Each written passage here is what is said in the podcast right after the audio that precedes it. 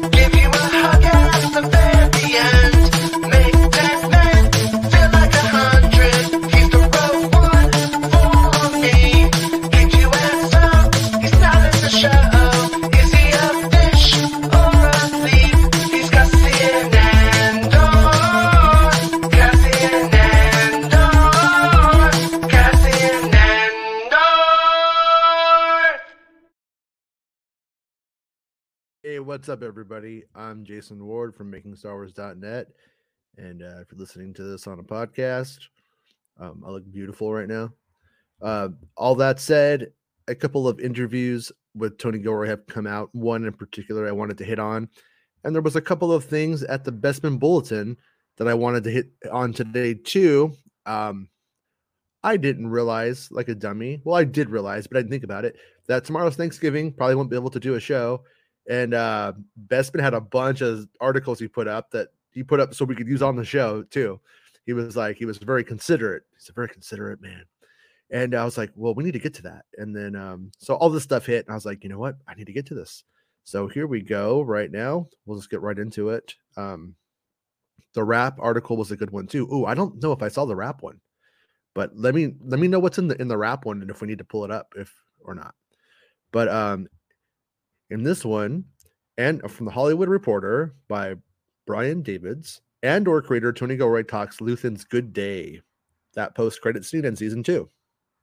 So the showrunner looks at the challenges and lessons that will carry him into the conclusion of the critically acclaimed Star Wars show. The second jump out of the airplane is more terrifying. Get rid of this little ad here. Now that Andor season one has come to a close, creator Tony Gilroy is already off and running on a season two. The showrunner of the critically acclaimed Disney Plus Star Wars series is currently embarking on a shoot that will last through August of 2023. So, once again, lines up with what me and Bespin have been saying for quite a while now, all the way down to the start. So, whatever. But he still managed to carve out some time to answer some of the lingering questions from the season one finale. In Rix Road, the citizens of Ferrix were so inspired by Maarva's parting words via hologram that they fought back against the Imperial forces that had been occupying their town for, for quite some time. Cassian Diego Luna um, would uh, it? Who couldn't help but risk everything to return home from his adoptive mother's funeral, managed to spot spy master Luthen Rael in the crowd. And once he freed Bix from captivity and got her, and the rest of his friends out of Dodge, he then caught up with the shadow shadowy rebel on his ship. Knowing that Luthen was looking to tie up loose ends, Cassian made it easy by offering either his life or his loyalty to the rebellion. And I got to say, I, f- I feel like if you were watching this season and you were really into it, like that ending was very satisfying. When you guys agree, like that Luthen just kind of giving like that smirk, that smile. If the show hadn't earned that, it would not have worked, but it did. Thank you, thank you, Matt. I just got the message right now. Thank you so much, dude. And yeah, we'll we'll, we'll read it after this one. I appreciate the help, dude. Um. So, anyways, they earned it. I feel like they earned it. They earned it with me, and when it happened, it was very satisfying. So, knowing that Luthen was looking to tie up loose ends, Cassian made it easy by offering either his life or his loyalty to the rebellion. And uh yeah, that was that was good. Earlier in the season, they talked about how, how they all like swore oaths and stuff. And I was like, how formal was that? But we saw Cassian's form of it, and that was pretty cool. So, anyways, it's a big day for Luthen. This is, I think, Gilroy. It's a big day for Luthen. When he's listening to Maarva's speech, it's not pride of ownership on his part, but it's another corner of the farm he's trying to grow. So he's very proud when he hears that, Gilroy tells the Hollywood Reporter. And my God, to finish up the day and have the new asset, Cassian, walk in, who is now basically saying, All right, I'm in, blood oath that's a pretty good day, I think.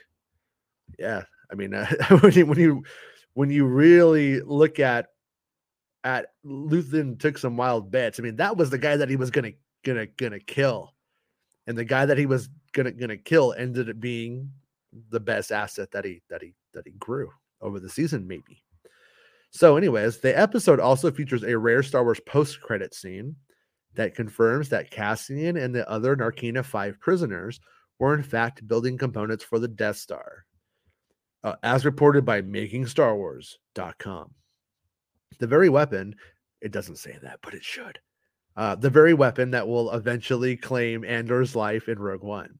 Despite the reintroduction of Star Wars' Planet Destroyer, G- Planet Destroyer, Gilroy says it'll still be an impending threat in the background of season two and its construction won't take on a more active presence.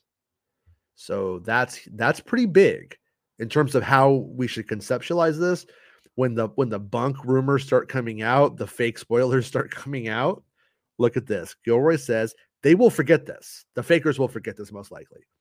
So it'll be an impending threat in the background of season two. So we know it's there. We saw it at the end of this. We know it's out there. It's it's a problem but its construction won't take on a more active presence. What does that mean for uh for um what's his name? Krennic? Like in a way, I, I feel like without if there's not an active presence there, I don't know if we get Krennic in season two. I mean that that could be saying no Krennic, or at least implying Krennic's not that big of a deal to it. The construction anyway. So we'll see though. So he says it'll still be looming, it'll still be the looming threat Rogue One is all about discovering what it is. Season two is about who picks up the final breadcrumbs that lead to the beginning of Rogue One. Excuse me. So, so who picks up the final breadcrumbs? So, does that mean does that mean that we would go to go to Bodhi Rook? Is that I don't mean to like you know attach too much to what we already have, what what we already think we know, but Bodhi Rook is kind of you know and once again, thank you, Matt, for the for the article. We'll, we'll get to it right after this one, dude. Thank you for the help. Um, well, okay. So in a recent conversation with THR, Gilroy also discusses why none of the season one's directors are returning for season two. Well, bravo, Tony. Thank you. I'm bowing down. So they say, uh, THR says, you're a history buff. So was the funeral procession turned riot attack loosely based on anything? And then Gilroy says, the first comp is somewhere between those epic provisional IRA funerals. God, there's footage of some of them, and it's just incredible what these funerals turn into. And then the other comp is a New Orleans second line funeral procession. The joy and the soul of that. So those are the two comps. There's also the idea of civic organizations like the Daughters of Ferrix and a community orchestra of aspirational musicians for anybody who pays attention, there's a doctor named Dr. Mulmoy, Matt Dunkley, and he's the lead trumpet player in the band. So you see different people in the town. And oh, oh, oh, and where it all came from. Oh, by the way, in this picture, you can see Star Wars Santa. Wait, wait, you see him right here? Can you see him right there in the middle? That that's totally Star Wars Santa right here, dead center. If you guys uh ever watch Star Wars Santa show, there's his cameo. That has to be him. It's I it can't be just some random guy with the with the white beard. There's only one guy with the white beard, and it's Star Wars Santa, and there he is right there. I see him. I see him with my own eyes. So, anyways, uh, then uh, THR goes on to say, I've been wondering why we hadn't seen Fiona Shaw's Maarva in a little while and why she died off screen, but you answered those questions in the best way. And he says, Were you surprised when she came back in the hologram? And they say, I was because so much happened off screen. I initially thought you faked her death so she could lead the surprise attack. And then and then Gilroy says, I heard that theory. I heard that theory. And I was like, oh my God, that's a legit idea. I was like, wow, they snuck the body out and they did the whole thing. So it's a legit idea, but no, Maarva was absolutely dead. And right here we can we can see her her Snoke sized hologram. Yeah, I was I was initially mad when I first when I first heard that she died off screen. I was like, come on, are you fucking kidding me? You know, that that was like that was like my natural like gut, like, why, you know? And then when I heard that this hologram thing happens, I was like, oh, okay, it's kind of a slow, kind of a little bit of a slow burn on that part. And I was I was down with it. I was pretty happy with it. So THR says, was Fiona Shaw still there on the day to give her speech to the other actors to hear? And he says, no, we did that speech first. So I remember Bespin Bulletin actually had the scoop on this, and although the actors um, and the people involved were just telling Bespin, like, yeah, like a important person died, you know. So that that rings that rings true to his reporting. So he goes on to say, uh, uh, THR goes on to say, the final exchange between Cassian and Luthen shows that Cassian has reached a point where he's willing to die to protect the people he loves, or take me in. Also suggests that he's now ready to take the rebellion vow as well. So is Luthen's smile one of pride? And then Gilroy says, Yeah, it's a big day for Luthen. While he's listening to Maarva's speech, it's not pride of ownership on his part. It is and it isn't, but it's another corner of the farm he's trying to grow. So he's very proud when he hears that. And my God, to finish up the day and have his new asset walk in, who's been all through all this stuff, and he's still standing there, and you managed to not kill, and he's now basically saying, "All right, I'm in blood oath." That's a pretty good day, I think. And by the way, um, I think it's something that should be praised about this show. Some Star Wars shows have a weak plot and it's just all stuff, right? Some have all plot, no stuff, just to say it stupidly. This show was so masterfully fucking done. Like, I cannot kiss this thing's ass enough. Like, at the end of the story, everybody wants to kill Cassian. Like, every single thing is going against that guy. You know, there's even a point where they're like, yeah, let's let the bad guys get him so the good guys could shoot him. like, it's so fucking, like, that is stakes. That is high stakes. And I, I think it's fucking genius, beautiful writing, uh, plotting, everything. I mean, I, I'm in love with the show. I really can't say enough good things about it. So, um, THR goes on to say, when I spoke to Denise Gao, Gao and Kyler Soller about their first days on Andor, they both described the setting in the finale. So, did you shoot the finale first, or was it just the first day of, for certain actors? And then Gilroy says, "Well, we shot out of wait, we shot out everything in Ferrix first. Excuse me. So it's possible that the finale was their first day. Tracking has al- always been the writer's job, and it's always been my job on every movie that I've been on. It's a smaller job, but it's still very, very complicated. You have, uh, you really have to be the person who can track it all the way through. You have to be the person who knows where you are at in the story at all times. It's a huge advantage for writer directors even if they don't know how to do the camera or anything else, they have a huge leg up because they're the ones, they're the one person who really knows where you are all the time. And so on a show like this, it's really complicated. And then we have directors come in for blocks, and justifiably so. They only care about their shit that's in front of them. Sometimes they don't pay attention to what's before or after. Sometimes we have to do stuff like that. So one of my jobs is that I have to make sure all of that I have to make sure of those things, but these actors they are very good at knowing how to track. They're very good about trusting me and having conversations about where they are. So that was probably the first day for them, which is a tough scene to shoot first, right? And then they say, I'll say. And he says, when you shoot a late season scene early, you don't want the actor to come to you three months later and say, Well, I really wish I'd known that. I would have done that differently. So you don't want to hear that. I've heard that and it hurts. So yeah, that that makes sense. Also, though, you know, in, in this show, like, you know, from my perspective, from Jason's perspective here, it's like she is vulnerable, like in these moments, going right from that riot into this this stuff right here. In a way, I could kind of see it maybe being easier to get the vulnerability out of the way.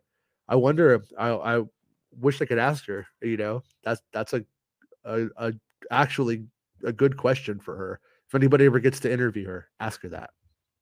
So, Mon Mothma, Genevieve O'Reilly, fabricated a story that her husband's gambling is responsible for the missing money in her account. And then Gilroy says, You're the first person who's brought that up. I love that. Thank you. Okay. That's weird.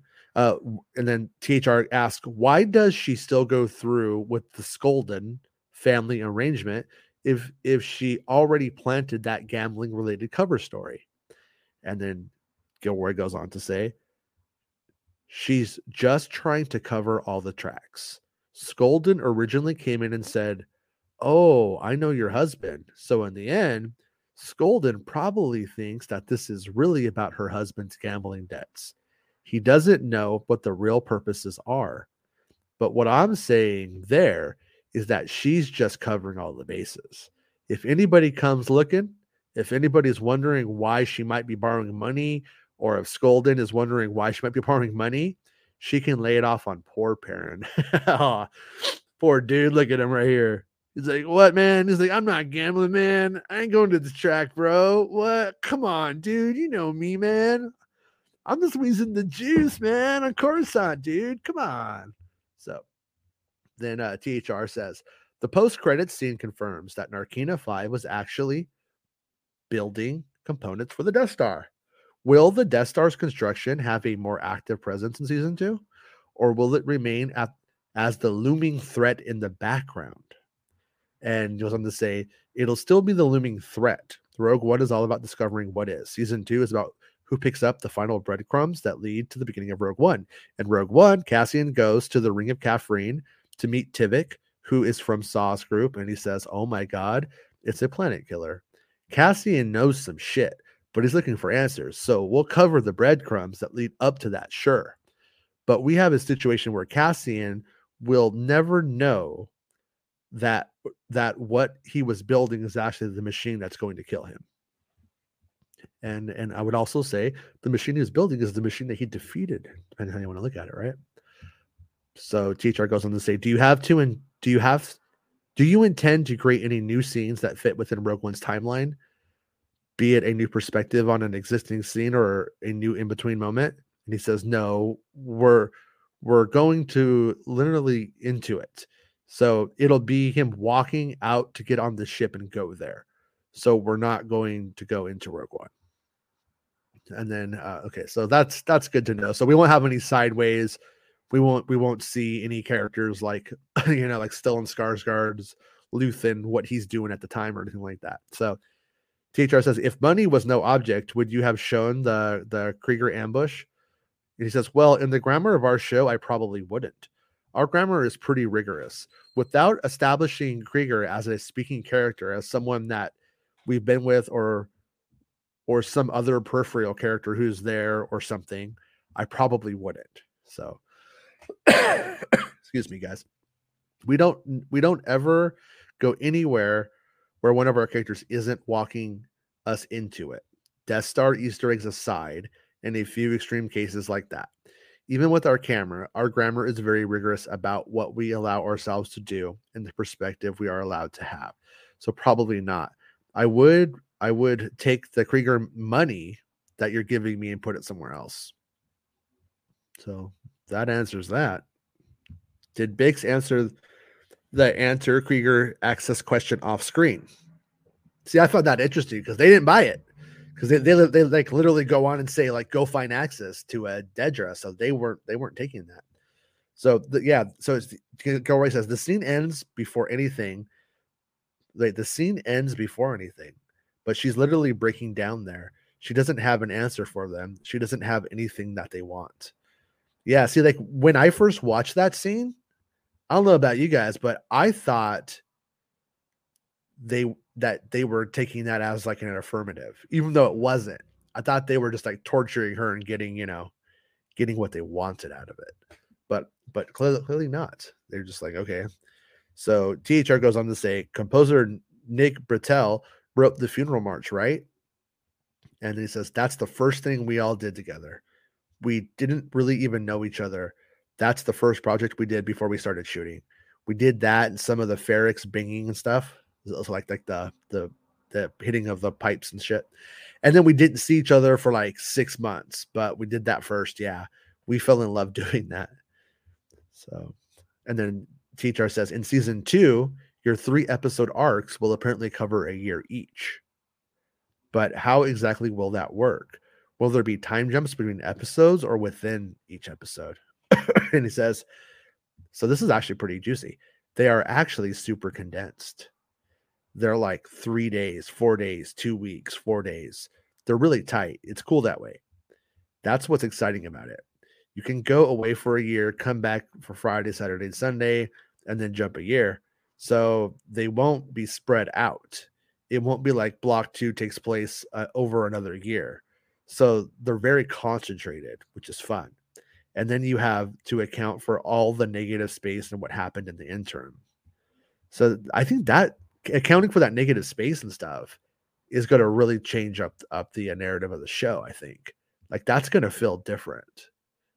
That's going to feel completely different than what we've got in some ways. I think maybe maybe I'm wrong, but you know there's going to be a lot of like look at where we are now as opposed to where we were, right?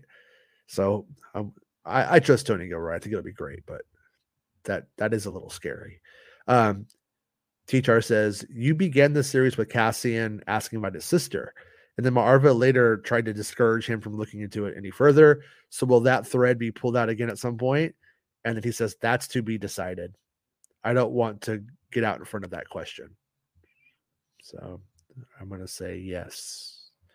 And then they said, then THR says, you didn't bring out any season one directors back despite stellar work on their part. Did you want more of that new energy that worked so well the first go around?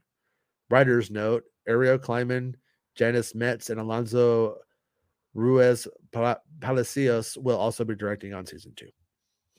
Uh, man, we tried really hard. Ben Caron didn't want to come back because he had his movie Sharper with Julianne Moore he's a big feature director now, so he wants to see how his feature goes. We also wanted Toby Haynes to come back really badly, but he got jammed up on Black Mirror, so we couldn't. So he couldn't give us a decision in time, and we had to pull the trigger. that sucks. But um, it's very hard getting directors. There's a lot of people who are shopping for this for the same people all the time. There's only a certain number of people. It's not easy to do this show. You can't learn on this job. We can't take big ch- we can't take big chances with these blocks. People have to be pretty experienced. And so that's a smaller group. There's a billion shows and everybody is scrounging for people. And a lot of people have have a psychological impediment. They say, "Oh, I don't want to do a season 2." And we're like, "This is not season 2. It's a whole other thing." And so it's a lot it's a lot of work getting directors it's it was way more difficult than I ever thought. So that that's an interesting way he's looking at it, isn't it? It is almost like he is doing a different show for season two. Once you wrap season two, do you think you'll be open developing more Star Wars projects without being the showrunner or ma- or point man?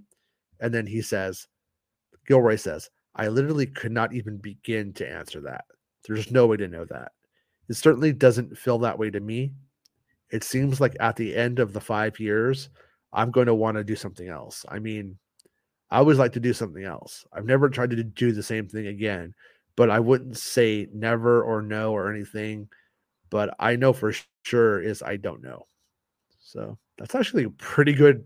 That's actually a very positive sign. But he hasn't done the second season yet, so let's let's wait and see what it says on the back end of that.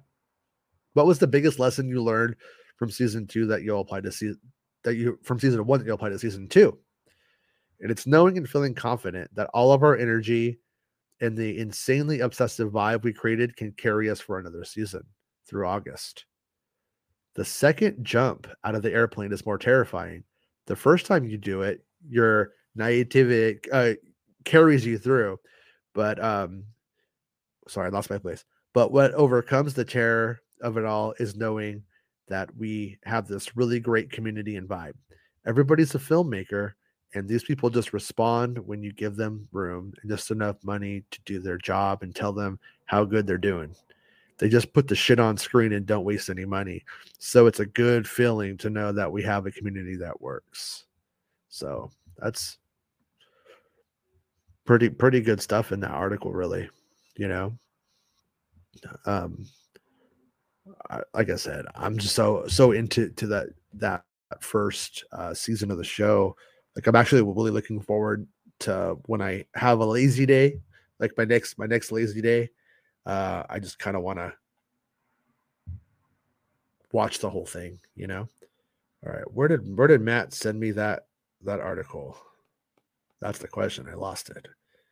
Wait, is this Matt? Nope, nope, nope. Okay, I think Matt sent it to me over here. Wait, yeah, there, there it is, Matt. I found it, Matt. Thank you. And this this next article is from the uh, Wrap. Thank you, Matt. I always appreciate the help, dude. You're al- you're always really Matt. Matt's the best at at finding articles and and knowing if they're trash or not. I'll just tell you that much. I don't think I don't think anybody has anybody could beat beat Matt on that.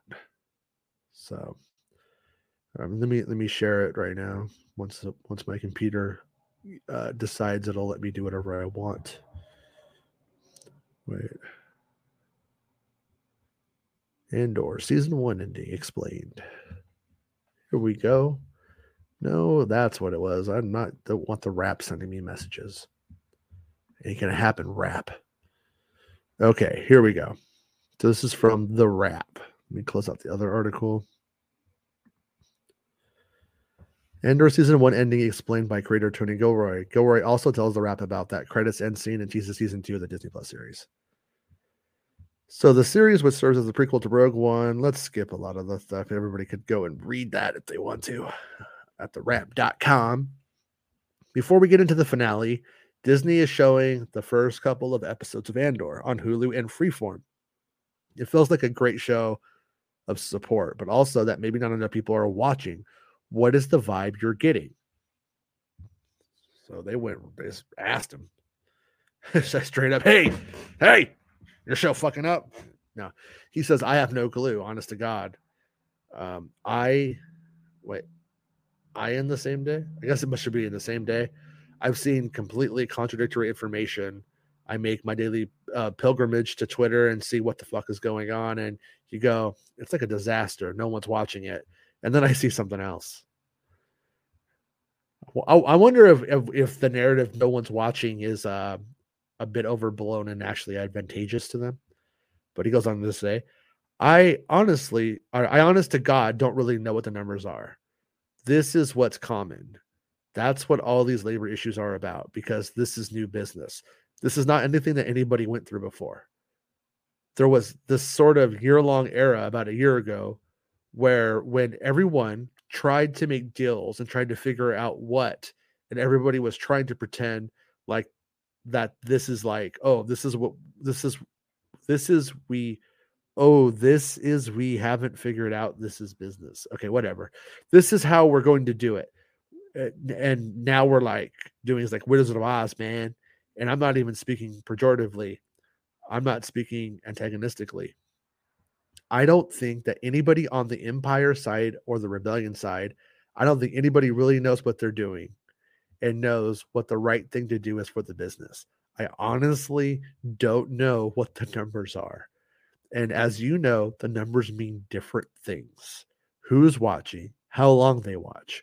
Are you creating an asset that has decades worth of value? Are you opening into other IP that makes your show even more valuable when you could more or even more valuable than you could ever imagine? There are so many dimensional metrics to this, and they're all obscure. I think everybody's trying to figure it out. I think it's going to take a long time before we know what all this means. And um, you know what?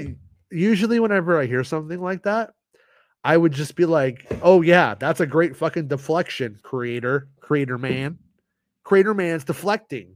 That's what I would usually say. But in this instance, I think he's right. And I think the proof that's right is go look at Shum Schlocky YouTube channel that says the show is done, Disney Plus is over, it's all shit. And then go look at the other person that's like talking, like kissing its ass, saying how incredible it's doing. And and it's because of this reason or that reason. It all depends on how they want to fudge the math. So I, I think he's actually being pretty upfront on this. I think he's actually like saying how it really is for him. Um, it doesn't really mean that uh that he's that he's that it's good or it's bad. I don't think anybody knows yet. I think we'll have to see. But um, so okay. So the Wrap goes on to say, I talked to Diego the other day, and he said you're shooting on Monday. Um, and as long as long as that is still happening. and then okay, then Gilroy says, It's a struggle, man. I mean, it's not. You have your ear to the ground, you know, that in the last two years, there have been shows without budgets that happened. There's some shows that started before us without budgets that haven't even come out yet. This show shall remain nameless, but there's hamburger all over the highway. We are on a tight leash. It's a big leash, but it is tight. We're hard against it. No, I didn't. I did a podcast earlier this afternoon. My brother John for a post production thing, and we don't have any deleted scenes. We didn't shoot anything that we didn't use. We reshot our evenings if we felt we could do better or we had fucked up. But that's it. We ate everything on our plate and we cleaned our plates. And we were ran on a very high, uh, very high efficiency production. I think we have enough. I hope we have enough. It's a very it's a very ambitious menu we're proposing, but we're going for it. So so it sounds like uh, he's pushing the limits of of the money that he has been allocated. How early in the process did you land on this finale? How important was a big showdown on Ferrix? So he goes on to say, on a uti- utilitarian level, we build an eight acre, 360 degree massive set at great expense, and you've got to use it. If you're going to build it, then you've got to use it. But you know, from a dramatic point of view, and it's not something, it's not the kind of thing that you reach for cynically or even or even or manufacture. It's not some cheesy thing. But as I'm writing it, you go, oh my God, what Ferrix is going through is what he's going through and everything that happens to him is resonating back to Ferrix. And everything that's happening in Ferrix is happening to him. See, the show should have been called Ferrix. And we get to see his internet odyssey, his, his inter- internet odyssey. Sorry. And we get to see his internal odyssey and his internal stations of the cross to becoming radicalized and committed. Now we get to see it here and uh, and in the place that even if you're even if you're you're have comp- even if you're have having complicated feelings, I guess this should be complicated feelings about Cassian and his more morality, mere morality, or whatever. Even if you have any kind of um, reluctance to embrace him, it's really hard not to fall in love with Ferrix. It's really almost impossible to not feel warmth about that place, and it warms him up. So it's interesting. I mean, yeah, I mean, I don't know. I, I some people have said that eh, that they don't really relate to Cassian. I, have I've I've heard that from from a couple of friends, and uh, you know, you don't, you don't. But um, I think he's a pretty relatable character. I mean, how many of you are doing what you're supposed to be doing? Myself included. But um, let's talk about B2 EMO, says the Wrap. Was there any reluctance to place that much emotional importance, especially in the finale, on a little faceless droid? And Gilroy goes on to say, Well, that was a multi-stage rocket. It was knowing that we were going to have to have a droid and it's Maarva's, you know, he, let's have a dog. It's an old dog. That was the first thing that we sketched that we sketched it up and we had written it down and then we went to the creatures department led by Neal Scanlan uh, we wanted to say what it should look like and they came back one day with you know like seven different versions and we make all of our modifications. We wanted this and the eye and what color and how big and whatever and one day we went up at pinewood to the creature factory and and another and there and they rolled it out and it's just like wow it's just sitting there. It's heartbreaking. And then i'll tell you the third element was dave chapman the easiest way to do it is to have the puppeteer, the guy who's running the creature, doing the doing the dialogue. It's for timing and for other actors, and that's the most efficient and best way to do it. Dave Chapman was the puppeteer, and he's very experienced, and it's Dave's voice all the way through here. And we always had the intention to revoice this in the end. That's just the way it always goes. We got to the end and put out the word and got all the voice tapes back and listened to it. I don't know, a dozen people great voice artists and different interpretations. And my brother called me one day and goes, This is nuts, man. Nobody's good as nobody's as good as Dave. This guy's killing it. Like, we're all allowed, but like, are we allowed to you? There's a lot of typos in this still. This must be like like just went up. Uh, because we don't even have to loop it. It's all there. Skywalker and Luke Skywalker, everybody's like, holy shit, I got to call Dave. I mean, the phone calls that you get to make when you hire actors and you tell them they got the part or this. I I don't think I had a better phone call than calling Dave um, because he's been doing it forever, and it was never something he would ever hope hope for. And you go, dude, it's you. A very very emotional phone call, very powerful. That performance is on set. So that's that's fucking rad. I didn't I didn't know that. I just heard that. Uh, I I didn't know that it, but that's that's just like C-3PO with the original Star Wars. You know, they, they were they were looking to have him be like this like greasy car salesman is what they described it as, sort of like, you know, a little bit of a slime ball for 3PO, but that British accent won out. You know, hey, just Star Wars. Thank you for the super chat. Uh, evening pal, arrived late. What's your thoughts on the finale? Oh, I I loved it, man. I was so into it. Like I watched it twice, and I sometimes I'll watch something and it will be like, holy fuck, that put me through the ringer, you know? And I'll watch it again. But when I watch it again, I know the emotional manipulations that are coming. And so when that happens, I uh it loses a lot of its potency and it doesn't work as well. And I watched this thing twice and uh I think I it got me more the second time. Uh, I was a little less tired because it wasn't the middle of the fucking night, but I think that had a lot to do with it. But it worked just as well. Instead instead of diminishing returns, I felt like my second viewing was even better. So I apologize to everybody. I'm still getting over this uh, little sickness from yesterday or the day before.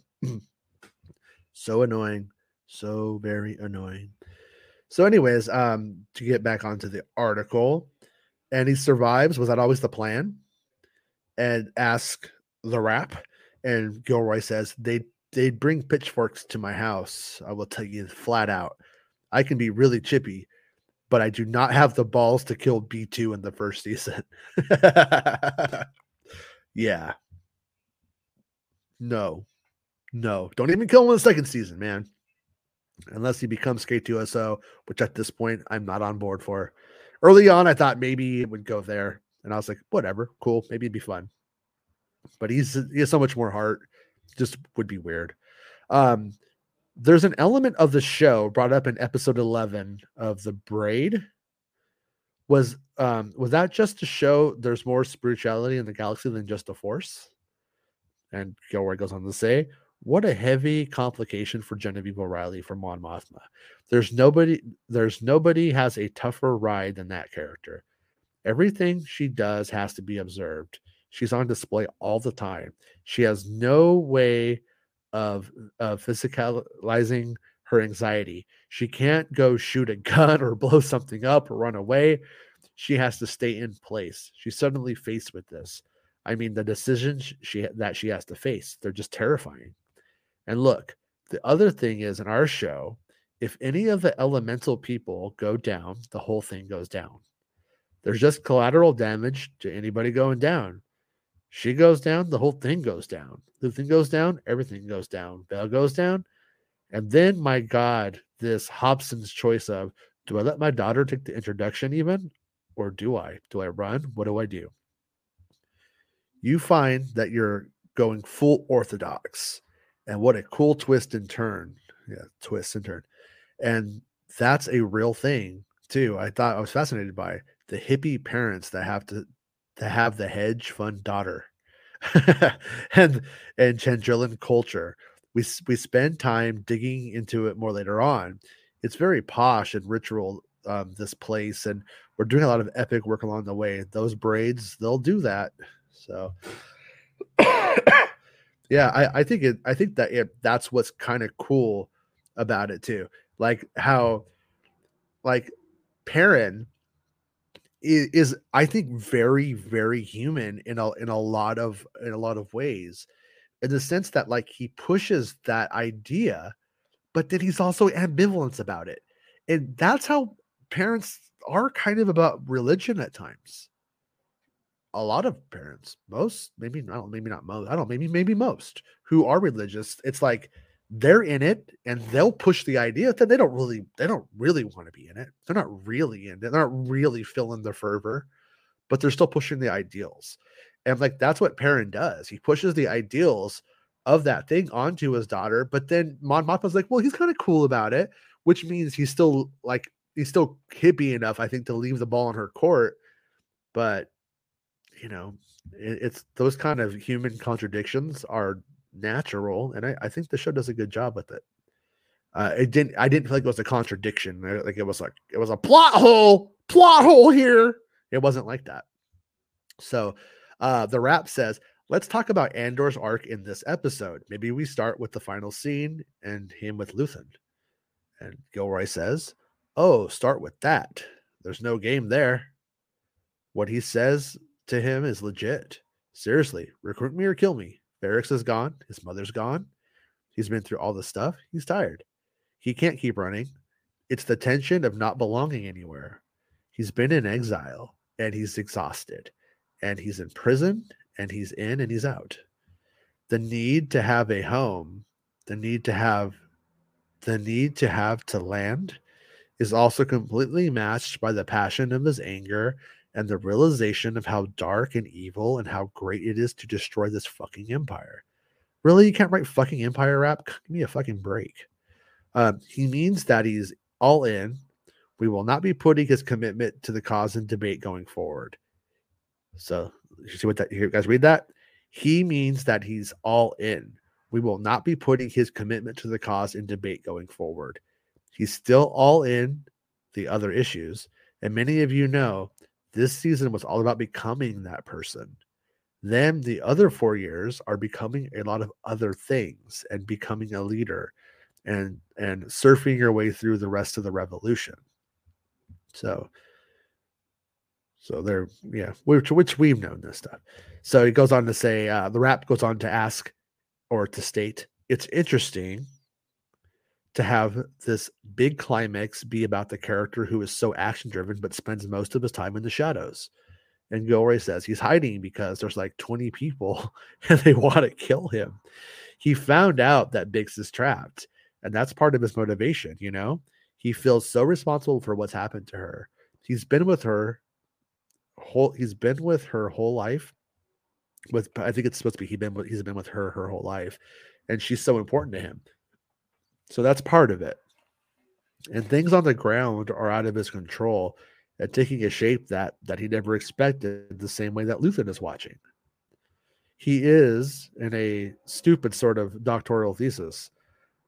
I don't work this way. I don't think this is the way when it happens, but he's watching himself writ large on the streets. And yes, that's his consciousness coming together from various points of view all around. When you go there and you go like, "Oh my god, I didn't I didn't I didn't know I was doing this." But wow, look how smart we are for doing this. When I was when I saw those dailies come in, it's like, wow, man, you could watch all the parts of yourself coalescing to where you are.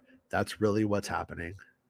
So, yeah, that fucking the way all of those branches of plot, character motivation, everything came together beautifully in the ending there. So they say uh, the Wrap says, "Let's talk about the big post-credit scene." And he says, "As much sh- as much shit as I brought into the writers' room, all kinds of different things and all kinds of scenes, all the way through the sketches for stuff and ideas for stuff, I did not have Luke Hull, who's really my primary collaborator above all, and he's the production designer because he, I have, he and I have to do everything." With him first before anything. Luke was in our first writer's room. So, and when we were doing stuff, doing the prison stuff, we said we're not going to do prison if we have to do something that's already been done. We want to be new or we'll do something else or substitute something else for it. I cannot remember in the in the speed and blur of the room, but someone said electric floors, and I'm like, okay, wow, what's that like? And then, excuse me, and then the factory, they're making these things, and then we have to go off with with Luke. Uh, he means the production designer, right? I think he means that, and they designed the actual process and what the thing was was like, and we got refined. Then we got there, and we're like, fuck, what are they building? The building parts for the Death Star. We had the idea, and and then we thought, oh, how smart we are and how clever, whatever. And we have that idea to the. We gave that idea to the visual effects department. The visual effects department is like Santa Claus. You give them these ideas, and you go back to a visual effects review, and you just go like, oh my god, can we have that? They went off and built the whole thing and brought it back to us and we tweaked it a little bit, but it's really their baby.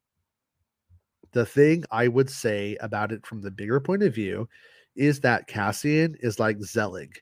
It's it's not in the shapeshifter way, but in the fact that he's all these events that matter, and we don't want pixie dust, and I don't want to do something in some goofball manipulative way.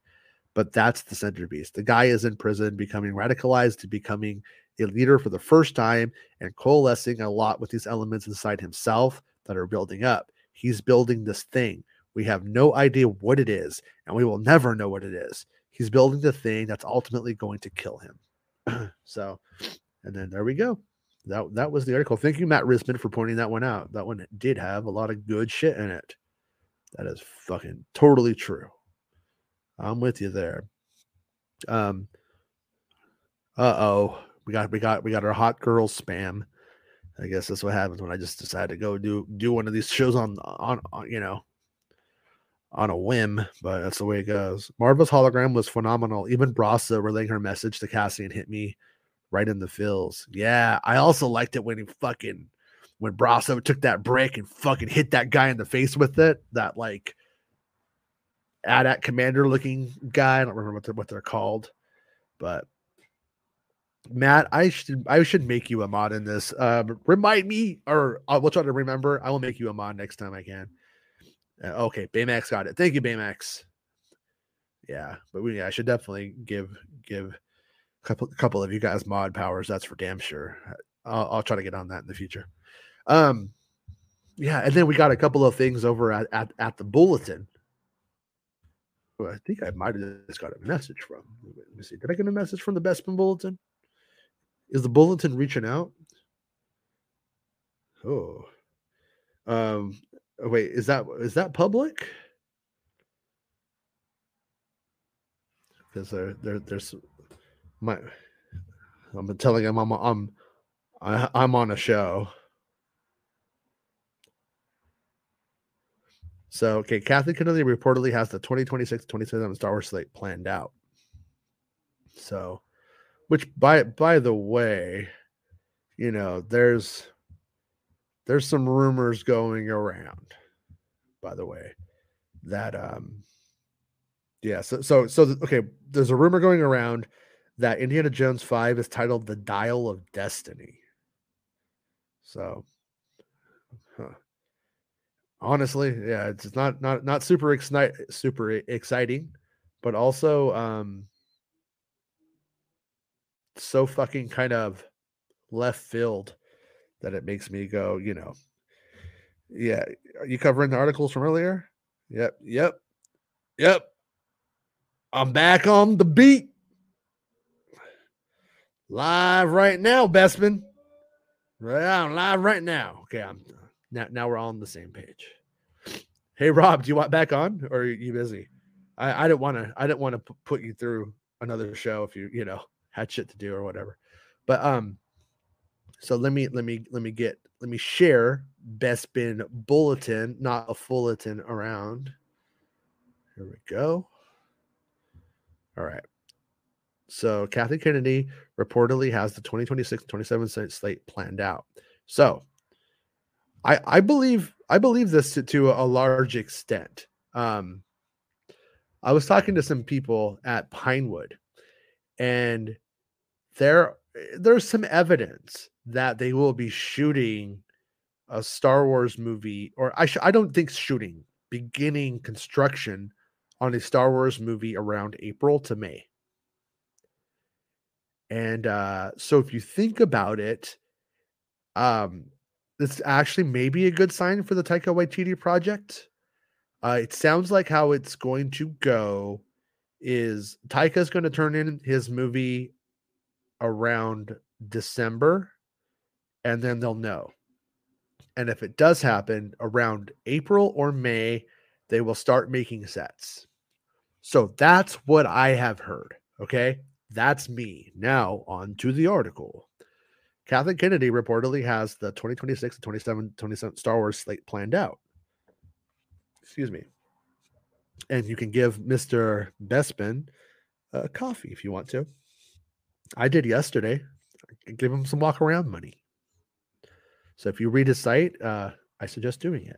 So over the past few days, since it was revealed that Bob Iger is returning to replace Bob Chapek as Disney's CEO, fans have begun speculating again if this comes with the end of Kathy Kennedy's reign at Lucasfilm president.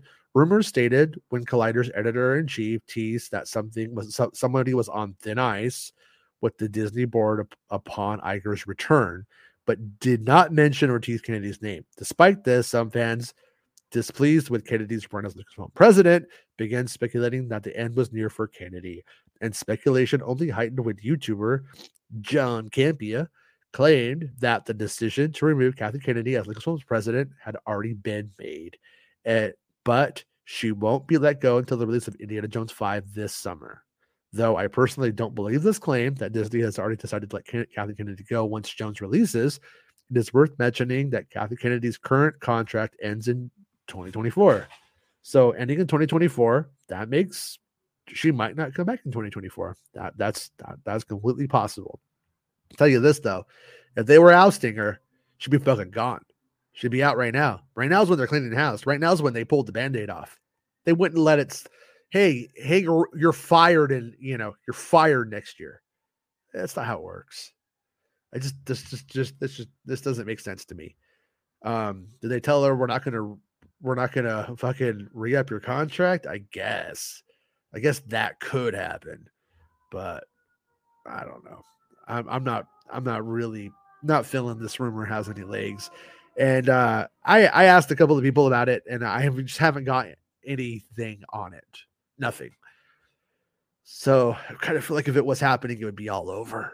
If it had leaked out, if it had leaked out to Campy, I feel like now it'd be crawling all over the company. It's kind of my my take, you know.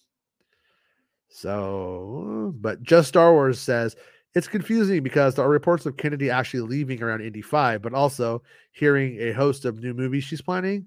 Is she setting up things for after her departure? And that's the whole thing is is you bring up what you're saying is I, you're implying something I think is very good. And that's uh and that's basically it doesn't make sense it does not make sense. If if Kathleen Kennedy was was being ousted, she wouldn't be making more more films, and that and she, they're gonna have to pay her for as a producer on them. Like, so you know, I'm sending Rob a link. I guess Rob wants a link. You said you could chat, so you you, you just confused my dumbass. But we'll see what happens here. We'll see. I'm just having all my stuff fall off my desk right now. It's the way it goes. But, anyways, uh, back to the article. Shortly after Campea's claim, the topic was brought up on the Hot Mic podcast hosted by uh, John Ro- Rocha and journalist insider Jeff Sneider, the In Sneider, who's been on a fucking tirade lately, and I have enjoyed it. Um, when asked about what would happen to Kennedy with the return of Iger, Sneider said, I think there's a lot of stuff coming down the feature side at Lucasfilm to be excited about, specifically on the Star Wars side. I think it was a conscious effort to pivot to television for a while and establish Disney Plus and to tell some different stories. But fans have to be patient, obviously, and we're not going to see any of this stuff until 2025, with Sneider then cl- claiming that Kathleen Kennedy has the next five years planned out. They have the 2026 2027 slate planned out. We don't know what they are yet. That sounds reasoned to me. Also, doesn't sound doesn't sound like somebody who just got fired. Um, but then again, you know, Sneider could be hearing stuff from last month and yesterday everything changed. But I think Sneider might have the the vibe more correct, um, in my opinion. Um, I always tell readers to take a look at what reporters' track records, says Bespin Bulletin. Sneider himself exclusively broke that Damon Lindelof, Watchmen The Leftovers, was developing a Star Wars movie back in March, many months before the story was reported by the trades, and has since revealed that Lindelof's film will release in December 2025. Following the Lindelof reports, it's been revealed that Shawn Levy, Stranger Things free guy, is set to direct an untitled Star Wars movie and will focus on his efforts on the feature once Deadpool 3, his next film, releases in November 2024. In addition to Lindelof, movie, right? Levy's Star Wars films, Taika Waititi, you just scared the shit out of me, by the way. Uh, Kevin Feige, Patty Jenkins, and Rian Johnson have all signed on for individual Star Wars projects. And the last paragraph, real quick. Personally, I believe this is Bespin Bulletin saying, personally, I believe if Kathleen Kennedy leaves the position of Lucasfilm president, it will be at her own accord. During Kennedy's spell as Lucasfilm's president, the Star Wars movies releases have amassed over $6 billion and saw multiple successful Star Wars television series launch. With The Mandalorian specifically being a highly significant contribution factor, contributing factor to the successful launch of Disney streaming service Disney fucking Plus. So, yeah. How's it going, Rob? Welcome back. Hey, we're actually going to talk about Andor now. Defending the merits of its existence. Like that was an awfully interesting review. I uh so so some context on on some of the stuff. One with Campea, Yeah. you know, he's very careful when he like talks about things to preface whether it's a rumor or just some rando thing he heard. And I, I've been listening to him for a number of years now. I can kind of tell the difference, right?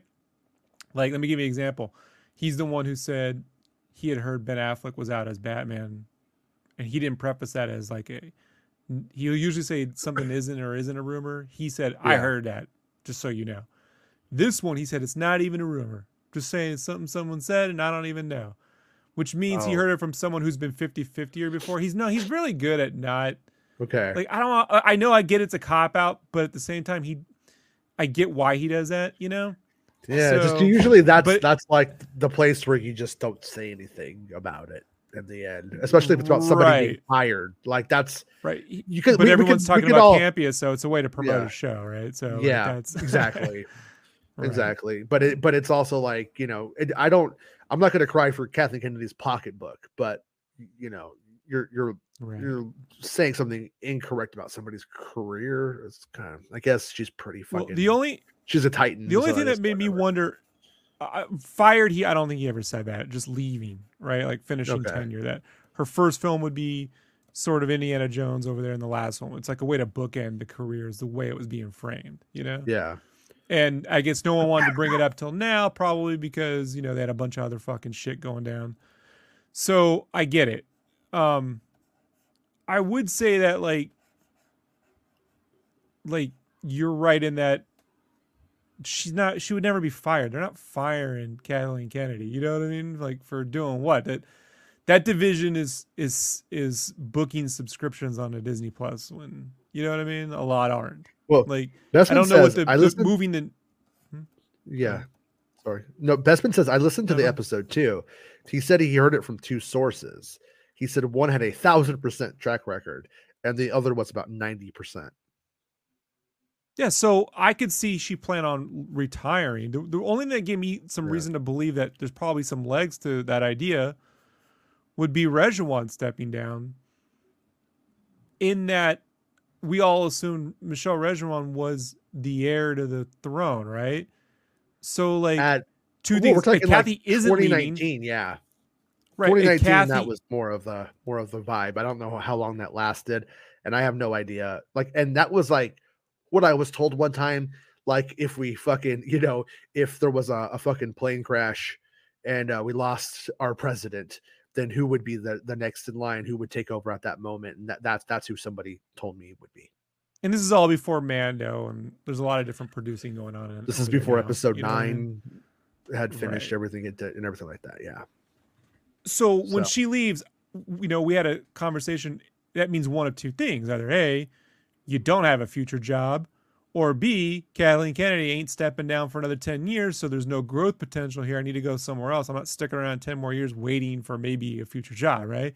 It's still Yeah. 50-50, You know. Mhm. The problem is the minute you say any of this, you know, the news cycle is they're firing her, they fired Champak, they're firing Kennedy, blah blah blah blah blah. You know, everyone breaks out the Ferrix horns. You know, so- instead of the funeral, it's pipes. the, the Boing, boing, yeah, boing. yeah, yeah. Yeah so it's, it's you know whatever. Yeah.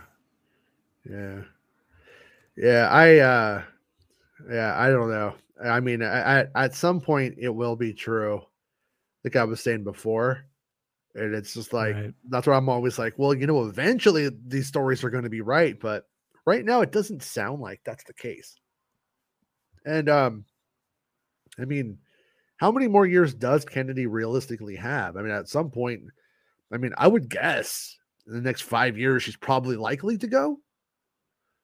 You know, in the next five years, it's, it's likely Right. she's gonna like move on to something else or or retire.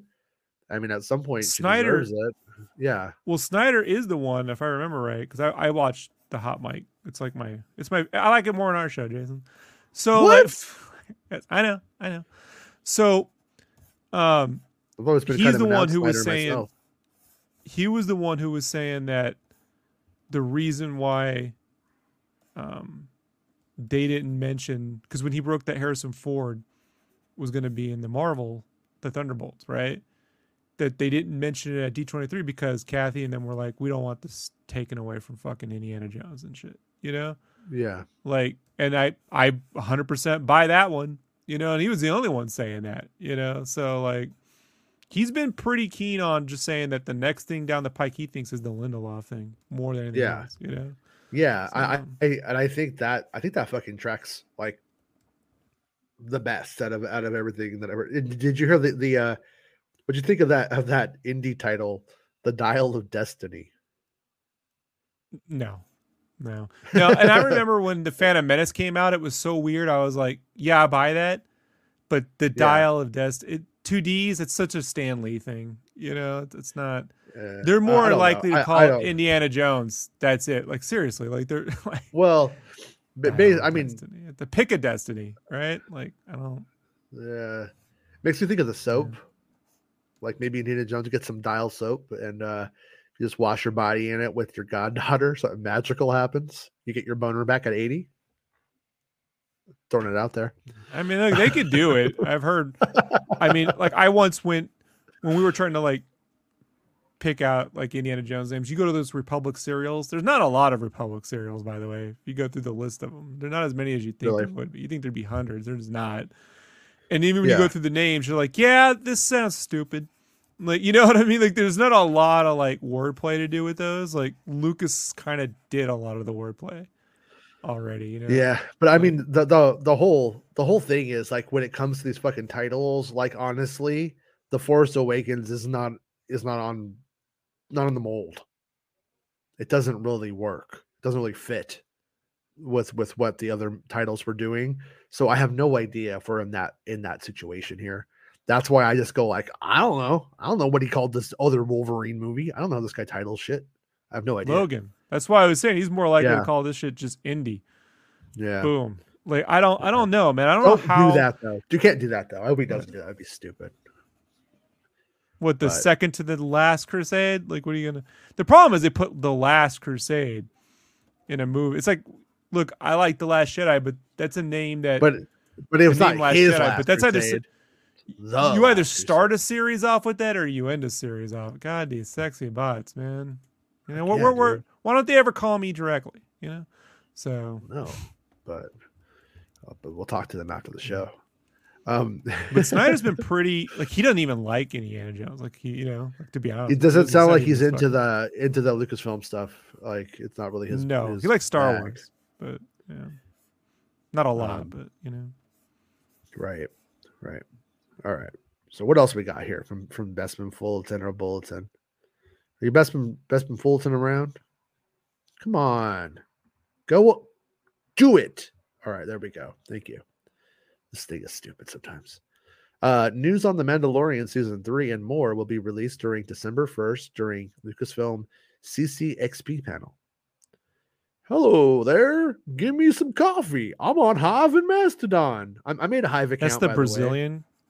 Is that the Brazilian Comic Con? I think so. Yeah, I think so. Yeah. It's something like. Um, yeah, I, I was like, I was talking to Bespin about it. I was like, well, what what is this thing? I never heard of this thing. It's like a big deal. I'm like, is it like like why is it a big thing? Is it a bunch of like Hollywood execs who want to like go out and fucking party in Brazil and have some fucking coffee and G strings? You know, like what's going on? But I don't know why. I don't know what it is. I don't know why it's a big deal, but it's apparently it is, and they confirm it. tax So tax haven. And uh, Yeah. um, I made a Hive account. You can follow me on Hive. I don't know if it's going to be a thing.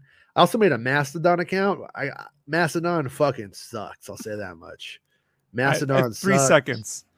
Three On seconds is- on Mastodon. I was like, this is never gonna work. So Yeah, uh, it's yeah, it's fuck that shit. And Hive, Hive has a better chance at working. I don't know if it will. I'm not betting on anything. I have no idea. But Hive is a lot better. Hive is a little bit like if uh, Instagram and and Twitter had a baby. You know, like if you were Yeah, tweeting out your Instagram post, and it's all right. You know, I'm gonna be on a couple like a day, but I've I've had a better time than I did on Mastodon. I'll tell you that much. All right. So in uh, this is Bespin Bulletin. In a tweet from the official CCXP Twitter account, the convention has announced that Lucasfilm will have a panel at the upcoming convention on December 1st and promises that the studio will be bringing news for The Mandalorian Season 3, Indiana Jones 5, and more. The tweet reads The Disney NACCXP. God, I hate these fucking titles, by the way. They sounds like. Russian. Right? The I feel like- CC. remember that? Isn't that the CC? I, I, I feel I feel like it's a fucking Disney college basketball team or something like league or something. Anyways, uh Disney NACCXP uh Vista Windows 95 is coming with everything to the CCXP 22. What you don't say? The panels will take place on Thursday, 12 1. Uh, Lucasfilm will bring news of the third season of The Mandalorian and the fifth film of Indiana Jones. Want more? Noon. I tell you. CCXPO official dot c3po.com. So yeah, and that kind of lines up with what I was hearing that we would have uh a poster for um what do you call it coming mid-December and then the trailer on Christmas Day. And so I could see them showing the Mando trailer at this event and then releasing it to us on Christmas Day. I think that may be the plan. Maybe. Maybe they'll just release it that day instead. That'd be great. Uh, because it will just leak out onto the internet, obviously. So just do that. It's unsurprising that Lucasfilm intends to use their time to promote their next two major projects, The Mandalorian Season 3 and Indiana Jones 5. In regards to the latter, Dr. James Mangold, Logan, Ford versus Ferrari, has previously shared that the first trailer for Jones will arrive in less than a month, with fans expecting the trailer to debu- debut before Avatar, Ava- Avatar The Way of Water uh, hits theaters on December 16th. Lucasfilm previously showcased a trailer for Jones at D23 in September, with footage eventually making its way online. I, I saw it, you guys. I saw it there, Andy, right on the internet. Um, the wonder is will Lucasfilm debut the aforementioned trailer Jones's untitled fifth outing for those exclusively in room, or will they release it to the public at the same time? Um, also, th- I also think it would be a mistake to release the Mandalorian season three trailer and Indiana Jones at the same time. Like you don't want to do that. You want to give let these. Oh, they're definitely doing that, Jason. You think, so you think on December first they're gonna re- they're gonna release both trailers online at the same time? you know, they always do some weird shit. They You know, shouldn't. like, if uh, they do that, me- let me- they're- yeah, not just them, but Disney as a whole. Like, here's the one I'm trying to figure out. Right? Right. They put out an Avatar trailer, and then two weeks later, put out another final. Two weeks, like a Yeah. month plus out for um, over a month out from release. It's like, what are you doing there? Like, what is that? Is just a weird. I don't know, man, dude. Disney's got some weird ass marketing that eludes me. You know, like We're on the seat, Okay. sir.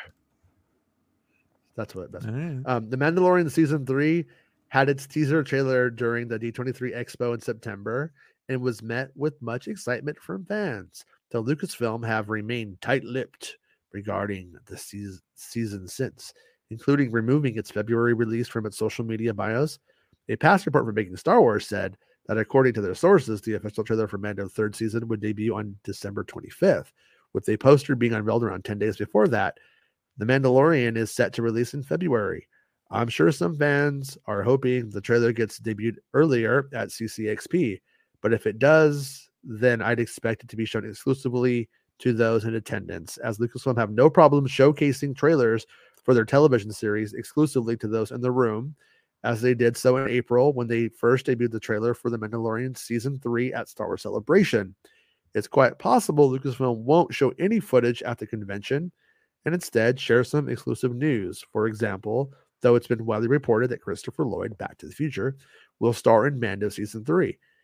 It it it's get uh it's get to be it's yet to be officially confirmed by Lucasfilm or the actor, and I could see Lucasfilm form uh formally making the announcement at the convention.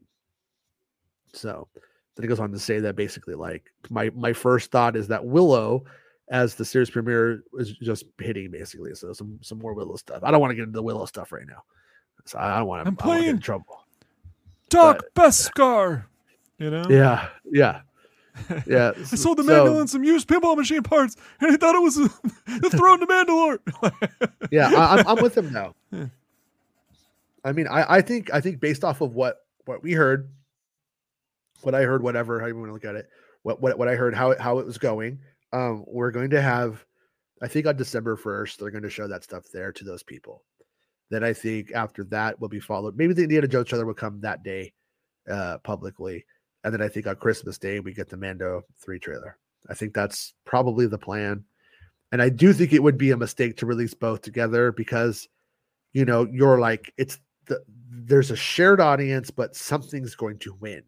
You're you're little, you're like you're dividing the house against itself, right? If you do that.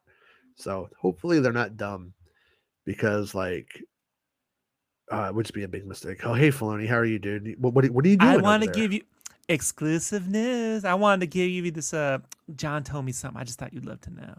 Indiana Jones is a Godfather. That's the name of the movie because John loves the Okay. Godfather. he Mhm. does. yeah, and he's gonna be a Godfather in the movie. Yeah. Yeah. God, and Godfather's Pizza.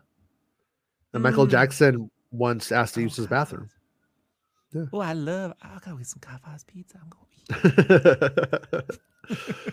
so dumb. And then we already talked about the video game story. And then Bespin says Andor season two will start a year after the events of the season one finale. And um, that article, I don't know if it's might kind of be what we've already been hitting on. Yeah, this is kind of what we already just went over in this, the previous articles today. So Gilroy didn't share any other details regarding season two, but did mention that one of the responsibilities of season two is bringing Cassian's beloved companion from Rogue One, a Star Wars story, into the fold, K2SO. K2 was uh, K2 was originally set to appear in season one of the of Andor when Stephen Schiff, the Americans, was set to to show run the series before Tony Gilroy stepped in and rewrote the first season, while Cassidy. which pushed K2's inclusion down the line. So, so check out that article Andrew. on on you know? on on bespinbulletin.com, your number one place for Andor news. Who doesn't like a good choking? I mean, he choked Hey. Andor. Hey, he's all I gotta get myself, I gotta get myself one of those, one of those choke droids. Is that what they call them? Yeah. Yeah. So K2 Um, Kung Fu. Marty says, I seen the Willow trailer, and I think we all know how that story will go. Uh, it's yeah, kind of. maybe I can't say anything. But um, A lot of I- people like I it, will- Jason. I will. A lot Uh, of people like. a lot of people are saying it's good. A lot of people are saying. Um, I'm going to rewatch all seven episodes, um, in the next like two days or so, and uh, after Thanksgiving, when I don't have my children, I'm gonna watch one. I'm gonna sit here and record a video. Then I'm gonna I'm gonna upload that video scheduled to, you know, I'm gonna schedule the video out for when the release of that that comes, and I'm gonna do all seven weeks of the or whatever it is of that show. Such a and, uh, Jason. Yeah, you you can leak everyone else's stuff, but you can't leak your own, huh? Well, I said if if if they let me see something early and I sign an NDA, I won't fuck them over. You know, if I make if I make a deal, Uh, such a, honor such a shell, such a shell.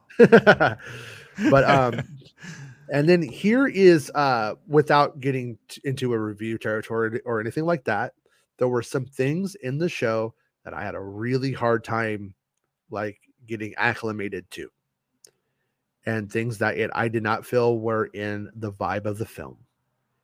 And once I got past some of that stuff, or I should say, I just knew it was there and I watched it again, I was able to enjoy it for what it was, not f- mad at it for what it should have been or could have been. So, yeah, Josh. judging, oh, sorry. judging it more on what it is.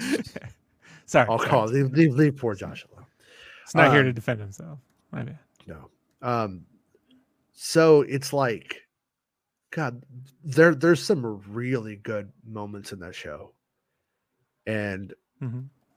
but also like I've already, I've already said. No, careful! Don't Music say stuff- it. No, no, no. I've already said it. The uh, the uh, music's the, the the stuff of modern music mixed in with Willow is something that I have a really hard time with, and uh, and it for me it, it was overshadowing important huge moments in it. So, uh, but I got a little bit more used to it, and I'm and I'm gonna go through. Like I said, I'm gonna go through, and I'm gonna I'm gonna be fair. I'm gonna be critical. I'm gonna be fair, but fucking Willow was the little fucker I was rooting for more, more than anybody in this whole fucking Lucasfilm thing. More than Indiana Jones, I was rooting for Willow. So, uh, Yeah. so, so I'm you so glad I picked Andor as the one I was rooting for. I won this year. Know? No, you were you were so all you told, I I, won. I, I said won. I said what do I spoil? What do I, I get? win the show. What do I get all the I win the for? show. Do I get Kenobi or do I get Andor? You said fuck Andor. That guy sucks. Bix is ugly. Get Kenobi. That's what you said. Jason, said. the minute I said fuck Andor, you tuned me out. I said fuck Andor, and e, e, Oh. e and it, yeah, I can't even make the. Oh, joke. fuck Andor and eat his ass is actually what you said. You're right. thank you you. were you were Thank you. completely into it. I I take it Yeah, whew. climb right up that ass. Climb right up Let's that get, ass. Get right all right all up in there. But, um, Climb, yeah. So uh Max. yeah, I I am I am and I know Bespin has seen some of Willow. And uh Mhm, mhm. we are coming at Willow from vastly different like generational perspectives. Like Bespin wasn't uh, an 8-year-old like anticipating Lucasfilm's next feature like I was. Like like Willow was a big deal to me. Willow was one of the first film Willow and Last Crusade were two of the first films I actively like anticipated and like read magazines for and cut clippings out and shit. You know what I mean? Like it was a big deal. And when it came for me as an eight year old, it delivered perfectly. It was loved it. And uh so anyways, the uh the uh, the new show I'm gonna I'm gonna dig back into it, but I don't know I don't know what's gonna happen. Like I said, I'm gonna sit right here, I'm gonna fucking watch the episode, and then I'm gonna talk about it to the camera right after. And um, so it'll be I'll be I'll be candid about it. I'll be honest, and I appreciate the access to the screener, but I won't I won't lie. I won't lie for access either. Otherwise, I wouldn't have done anything. I would. I'd gonna make it on YouTube if you don't? Huh? Huh? Oh yeah. gonna make it around here, Jason? Well, This show's it was going a nowhere. and switch. To be honest with you, there were way too many Daikinis in this episode. um, Bespin Bolt says Bespin wasn't even a thought in his father's nut sack when Willow came out. Yeah, that's true. Okay. all right. That's true. Whereas Yeah. I preferred Howard the Duck to Willow. Well, you got beat by Marty, who preferred Krull to Willow, which is way more on point. But what did you just say? Yeah, Krull. Krull. oh, Krull. Krull. Yeah, I preferred Beast Beastmaster to Krull. Okay. Yeah. Ooh, that's a hard one. I had a ferret as a kid, so I was I always felt like a kinship with uh, Beastmaster from for that reason. I always felt. Hey, it was a Matt, how's it going, movie. dude?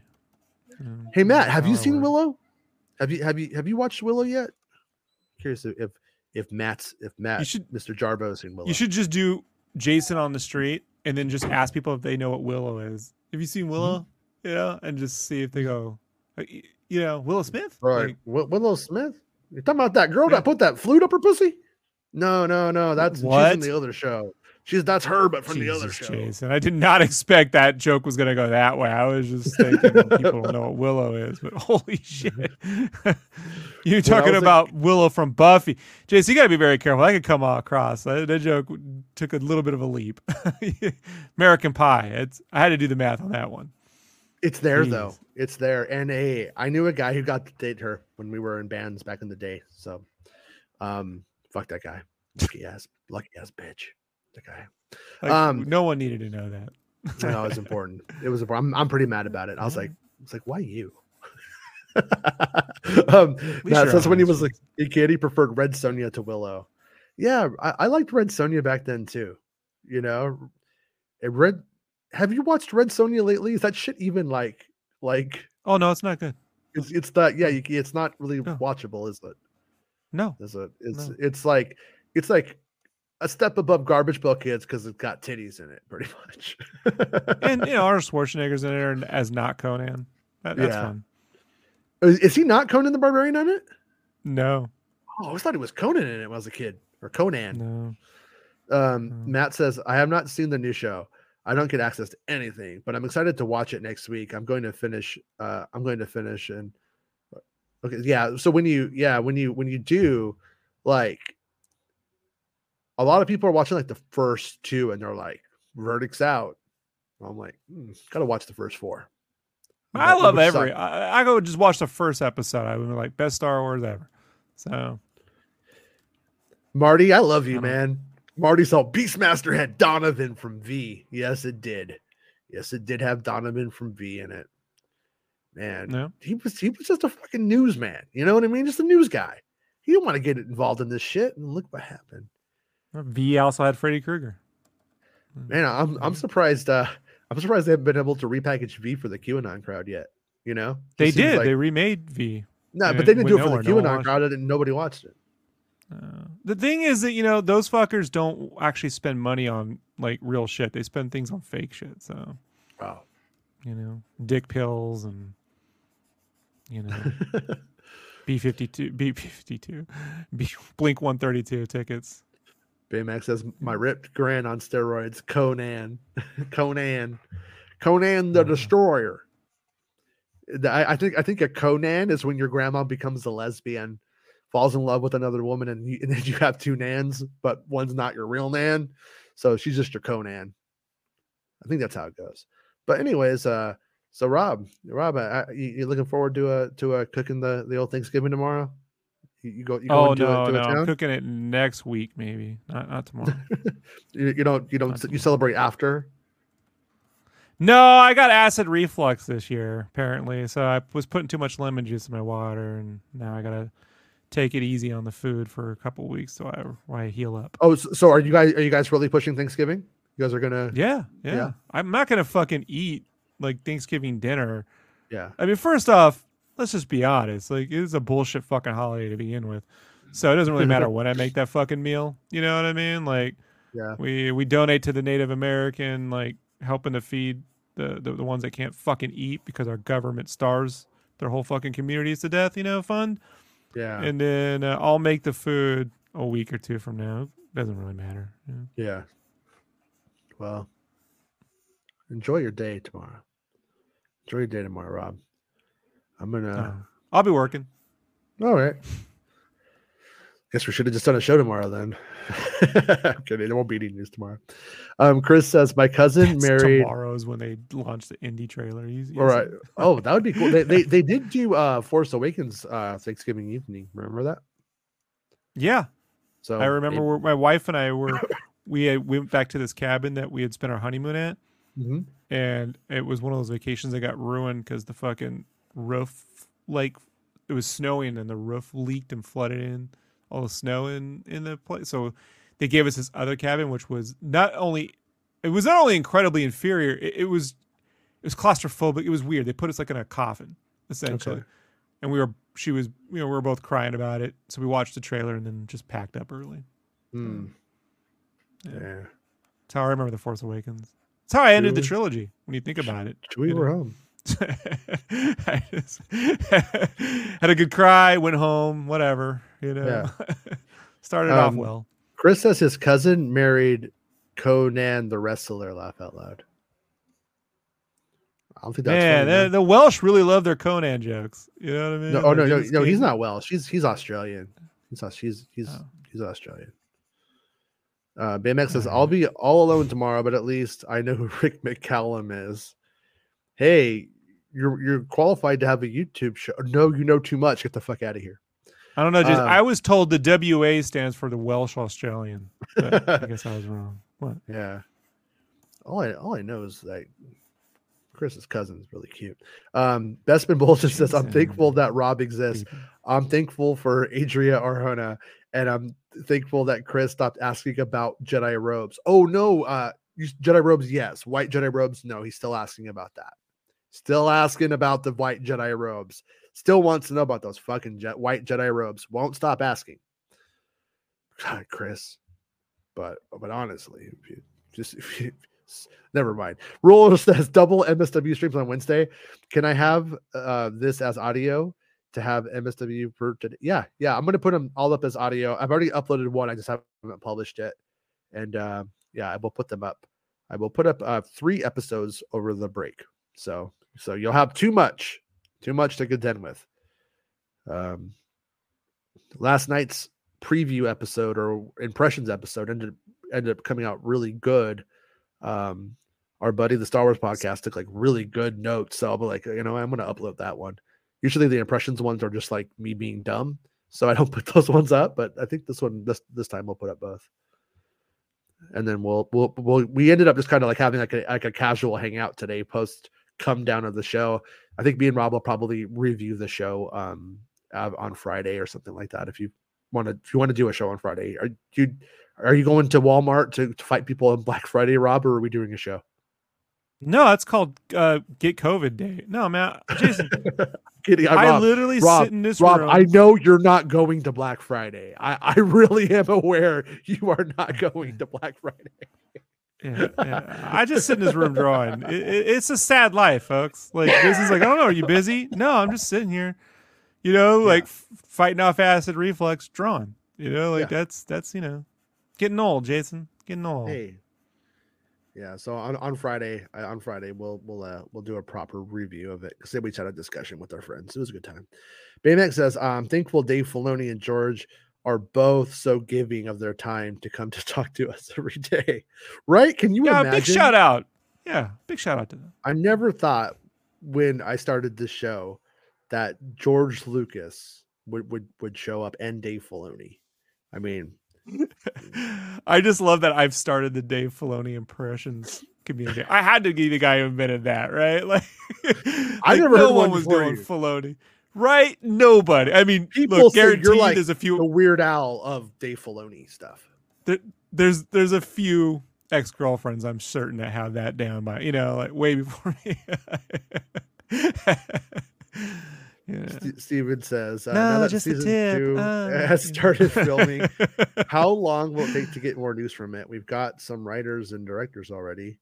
Yeah, in terms of like you're talking about like like leaks and stuff, Mr. Murphy, that's that's that's in God's hands. Who knows? But um, let's put it all on Bespin Bulletin since he rocked. I think he I think he was the most prolific scooper of Andor. So let's put it all on Bespin and ask him all the time and ask him where those fucking white Jedi robes are. God damn it. Are they in the show or aren't they? And why did he lie and set up Meg with a false, you know, Vizier rumor? Why did he do that to her? Remember, remember remember when I um when I when I told Meg to rap and she was like, please leave me alone. you did look. I'm very keen on on hearing please for help. Like I speak to my dogs really well. help. Like I can tell what they want, and that was that was the most, you know, blink twice if you're, you know, like, please, Uh, dear God, don't. Like, I she love- does not want to be. I, I, I was driving later on. I'm like, I'm like, Megan used to be like, shut, you know, Megan used to like tell you to fuck off in her own way. And this one, she was just like, no, no, no, no. Yeah. it's like, Yeah. yeah, she, it was like I was putting the fucking helmet on her, you know, the fucking helmet of truth from, from Andor. Um, Best from both is Rob Rob's legacy, starting the Avatar fan club and Filoni impressions. Rob Rob's legacy starting an Avatar fan club in the middle of a Star Wars show, which is a pretty good feat. Stephen Murphy says, even if we don't get leaks, we aren't supposed to hear. I'm expecting to at least actors or something announced by the trades. That you know, that's what uh, I said. Filoni. What um Gilroy was saying in this new episode or in this these new articles is that there's not that many. There's not that big of a budget. It sounds like. I don't know if it's the same budget as the first time or if it's small. It doesn't sound like it's like it's huge though. So I'm not expecting the cast to necessarily balloon. But um, there will clearly I be think- some new people. But I don't think it, I don't know if there's going to be a lot. I Mm-hmm. think that lack of budget has nothing to do with. Well, see, they're not giving them the money because clearly, blah, blah, blah, blah. Now we just live in a world now where you want to hear, you know, when you hear a company overspend on something, you that you like, you love it. When you hear them overspend on something you don't care for, you go, "Oh, big mistake." I think their modest budget is a way of them being left alone in creative decisions. You know what I Yeah. mean? Like you can do one too. You can get more budget, but you're gonna have to do this, this, and that. Like Logan was one of those responses. You know, like the Wolverine movie had a big budget, but in order to get an R-rated Logan movie, you had to do it for 70 mil. You know what I mean? Versus Mhm. 150 mil. And it was like, all right, so you write a story that you know is more personal, has less characters, you know, makes use of your settings. Because Andor re- reeks. Andor fits that description all around, using your settings really well, really focusing on the people, not the big cameos and sequences and shit like that. So Well, okay. When I when I see something weird, Bespin, it, usually works. Okay, I don't know why, but it, it shouldn't, but it does. If you say Filoni's name enough, he'll eventually appear. But here's the weird part. Watch this. Candyman, Candyman, Candyman. No, no, he didn't appear. Sometimes I just say Candyman three times in the mirror and Filoni appears. So it's weird. I don't know why. I don't know why. Look, the the last person who tried that on was Chris Hansen from NBC, and you know what I mean. Like, God. he learned his lesson, Jason. Every now and then I have to go back to that one Chris Hansen episode where the guy gets the pizza and like tries to be cool and like he just like keeps saying, You want some pizza? It's like eating the pizza. It's like Yeah, it's so fucking cringy, but it's so fucking hilarious. Like, anyways, uh, Jedi Chris says, Rob, you risking COVID for Avatar, but not Brown Friday, so on American. He's of course joking, but um, yeah, Celebration will give us some Andor news. I think. I think Celebration. my wife, my wife is not risking COVID for for Avatar. She hasn't been to theaters. You know, she just can't wear the mask. Is what it is for a long periods of time. Mhm. I'm happy in the mask. I would like to have a soda. You know, I won't lie. I like to have a soda. You know, when I when I Yeah. watch a movie. Sure. But oh no, no soda. Oh my god. Oh, whatever am I gonna do? You know, as a kid, I would have loved to have seen a movie like Avatar in 3D. I could get Yeah. soda whenever the fuck I wanted in the 80s. So it's like I'll take right. this experience over the fucking soda. You Right. know? Right. Yeah. Well, hold on, okay. Sorry. Okay. All right. I'm gonna have to call it call it call it a, a day now because the, the uh, kids want me to want me to go do some something. So I've been on on the show for a while now. So uh all right, Rob, I'll see you on Friday then. Yeah, I'll be here. All right. I'll I'll I'll see every thank you everyone for the support, liking the show. Um, make sure you subscribe to the show on uh, iTunes or Spotify if you want audio versions and all that kind of jazz. And uh Yeah. You can do that if you want, or you can just watch us here. I don't care. It's, it's your fucking time, not mine. Uh, how do I end you. the show? Oh, here it is. Yeah, yeah. Fu- all right. Hey, Rob. Hey, Rob. What? Fuck you. It's the end of the show. Come on, let's go. Hey! It's the end of the show. Come on, let's go. Hey! It's the end of the show. Come on, let's go. Hey! You know you should go. Come on, let's go. It's not about spaceships.